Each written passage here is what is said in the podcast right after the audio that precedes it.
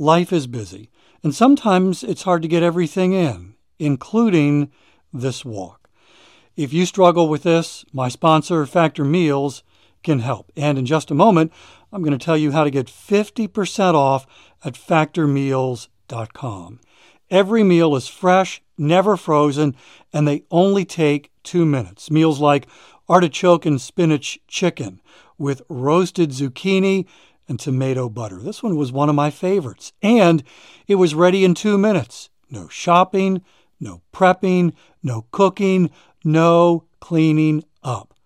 It's getting warmer. The weather is an invitation to head outside and walk more. You don't want to be inside making meals. Head to factormeals.com slash walking50. Use code walking50 to get 50% off your first box plus 25% off your next month.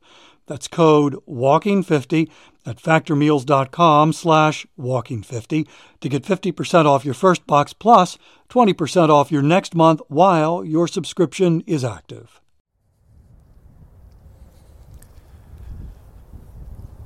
All right, are you ready for our 10 minute walk together? Welcome to Walking is Fitness. This is a podcast of action as we walk together for 10 minutes, holding each other accountable for keeping our commitment to fitness. This episode is sponsored by the StepFit Plan. This is a one year guide to help you, to guide you uh, through the transition of walking merely for function, that is getting from point A to point B, that walking that we do every day that we don't even think about, to transition from functional walking to fitness walking. This takes intentionality, it takes a commitment, and it takes action. It doesn't just happen because we want it to happen. If you're thinking that 2022 is the year that you get serious about your commitment to fitness and you want walking to be the foundational fitness activity, the StepFit plan will help you, will guide you through that transition to make your walking a fitness activity that first becomes a habit, eventually fitness momentum, leading to fitness transformation. Why not give it a try? It's totally free. A couple of ways you can get it. Go to walkingisfitness.com, the resource page, or there is a link in the show notes for this episode. Hi, I'm Dave, and at the moment, the wind has calmed down. I don't know if it's going to stay this way for the duration of our walk together, but it has been a windy morning. It is a cold morning. And I think what I really want to do as we walk together is talk about something warm, something hot coffee. Do you drink coffee? Do you love coffee? There are two types of people in this world those who drink coffee and those who don't. I've been a part of both camps. Now, before you think I'm getting cute, you know, because who who drinks coffee when they're 5 years old? You know, so all of us are non-coffee drinkers at least for part of our lives. But I didn't come to coffee until I was in my mid 40s. So a good chunk of my adult life was in that first camp of those who don't drink coffee. And I'll tell you the story of how I transitioned over uh, in just a bit. But I am, uh, I cannot start my day without a cup of hot coffee. Uh, I'm not a coffee snob. Uh, I enjoy, I enjoy those hotel coffee packets as much as I do uh, freshly ground coffee at uh, one of my favorite coffee shops. That's not to say that I can't tell the difference between the two, but I, maybe it speaks more about my addiction to coffee. That if the only thing available are those hotel coffee pods, that's what I'll have and that's what I'll enjoy, and and I do. Uh, we have a coffee grinder at our house. We buy whole bean coffee, usually a mild roast and every morning I will grind up some coffee beans. I'm up well before Ava. and uh, make myself a pot of coffee, and usually have a couple of cups before uh, come out and do my walk, and then I'll have another cup of coffee uh, when I uh, get back. So every day, love the coffee, love going to coffee shops, particularly coffee shops that have a little bit of a, actually not even a little bit, a lot of urban hip coffee vibe thing going. My favorite coffee shop is a place in Washington, D.C., Ebenezer's Coffee House. It is a block from Union Station. Uh, it's owned by uh, National National Community Church. Uh, the pastor is Mark Batterson, and all the profits go to missions. Uh, and I, I love that. But even without that, the coffee shop itself is fantastic. It has a, a wonderful story. Uh, Pastor Mark discovered the location. He lives on Capitol Hill. He discovered the location. It was a broken down crack house. And it took several years uh, for them to purchase the property, and then another year or so uh, to actually renovate it.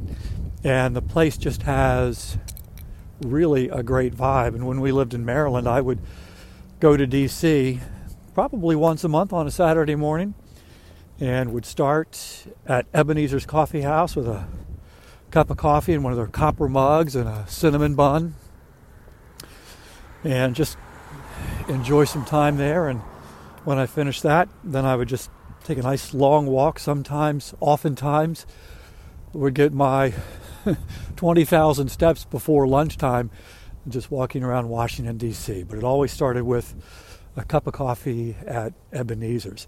My favorite cup of coffee ever was in San Francisco. I was in San Francisco with my son. It was a school trip.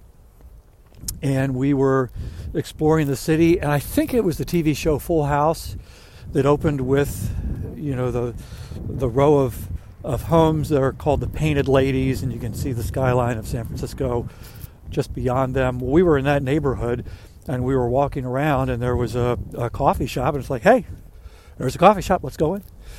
And I went in and got a cup of coffee, and they had all kinds of coffee machinery uh, visible, and uh, a peach muffin, which was amazing. And that first sip of coffee at this coffee shop was mind blowing. It was like I didn't know coffee could taste this good. And just absolutely loved that, but did not remember the name of the place. But I would I would rave about this cup of coffee I got in San Francisco and a couple of years ago. Uh, my son researched and found the coffee shop, found the name of it, and ordered me a bag of coffee from it's called the Mill. Ordered me a bag of coffee from the Mill as a Christmas gift, and it was amazing. Uh, not as good as the coffee that I drank on site, but uh, enjoyed that. The most exotic coffee I've ever had came from cat poop. And I forget the name of it, just if you want to, I'm not making this up by the way. Google cat poop coffee and you'll get the full story of it's these cat like animals and they feed them uh, coffee beans and they don't chew them up but the and then they poop them out, and so they clean them up and make coffee. And apparently, it's like the world's most exotic coffee, and apparently, some bags of this are even the most expensive coffee. Uh, another son bought me a bag of this cat poop coffee for Christmas, and I have to confess, it was like, okay, interesting that I'm drinking coffee made in this manner, but it wasn't the best coffee I've ever had. So here's the story. Uh, when I was in my mid 40s, probably 45, actually, back up a little bit before that, uh, Ava uh, enjoys coffee, and drank coffee long before I did. And we would go to Starbucks and she would get coffee, usually a coffee drink. And I, because I didn't drink coffee, would order like a hot chocolate. I think occasionally I might have gotten something like a caramel macchiato. And but I love the smell of coffee. Had always loved the smell of coffee. But, you know, like most people, it's like, ugh, when I would drink it. So we're in Starbucks and we, we go to Starbucks, went to Starbucks often. And she would get her coffee drink and I would get at minimum a hot chocolate. And I kept noticing that I was paying more to not drink coffee. In other words, the drinks that I was buying cost more than just a cup of coffee. And for whatever reason, combined with the aroma that I loved, I thought, you know, maybe I should give this a try. Maybe I should see if I could save some money and, and get on the coffee train. So, ordered a cup of coffee and didn't put any cream in it, but I put several sugars, which you know made it uh, for me palatable. And I did that for several weeks and then thought, you know, I think I'm missing out by sugaring up my coffee because it's not tasting the way it smells. You know, when you walk into a coffee shop and you're hit with that aroma and it just, oh, or you grind up the coffee beans in the morning and you make that first pot of coffee and that first whiff is just magical. Well, my sugared up coffee was not it wasn't jiving with the aroma. And so I thought, hmm, maybe it's time to remove the sugar. So about a month after this experiment of going into Starbucks and buying coffee instead of hot chocolate or some chocolate drink, I stopped putting sugar in. And it took Eh, maybe a week, but I was committed. Took maybe a week and finally got used to drinking full on black coffee. And now that's the only way I'll have it. I don't even like ordering the coffee flavored drinks.